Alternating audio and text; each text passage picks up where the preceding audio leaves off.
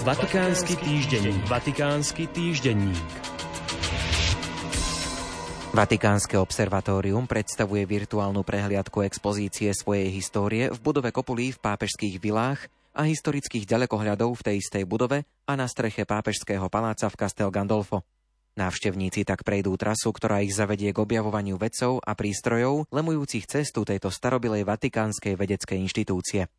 Návštevníka sprevádzajú interaktívne virtuálne značky, ktoré umožňujú získať podrobné historické a vedecké informácie, interaktívne odkazy medzi objektmi a odkazy na webové stránky Vatikánskeho observatória.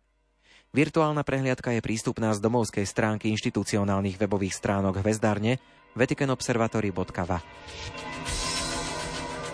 Minulú sobotu prijal pápež František vo Vatikáne prezidenta Ukrajiny Volodymyra Zelenského. Išlo už o druhé osobné stretnutie od audiencie v roku 2020, no prvé od vypoknutia konfliktu na Ukrajine. Stretnutie bolo súčasťou cesty ukrajinského prezidenta do Ríma. Trvalo približne 40 minút. Témy rozhovoru sa týkali humanitárnej a politickej situácie na Ukrajine, spôsobenej prebiehajúcou vojnou.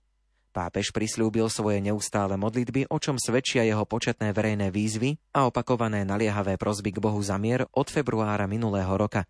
Obaja sa zhodli na potrebe pokračovať v humanitárnom úsilí na podporu obyvateľstva.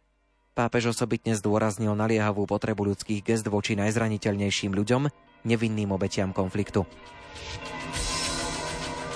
Vatikánsky filatelistický úrad vydal v útorok novú sériu poštových známok s témou mieru – na jednej známke sú napríklad zobrazené dve farebné paže v tvare srdca, ktoré sa vzájomne prelínajú a držia za ruky. Na ďalšej je pápež František s ukrajinskou vlajkou.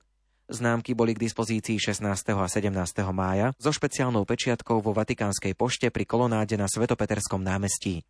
Obe známky venované mieru sú súčasťou série Vatikánskeho filatelistického úradu Európa 2023. Okrem dvoch známok na tému mier vydáva Vatikáno tohto útorka aj ďalšie známky. Medzi inými je to jedna so švajčiarskými gardistami.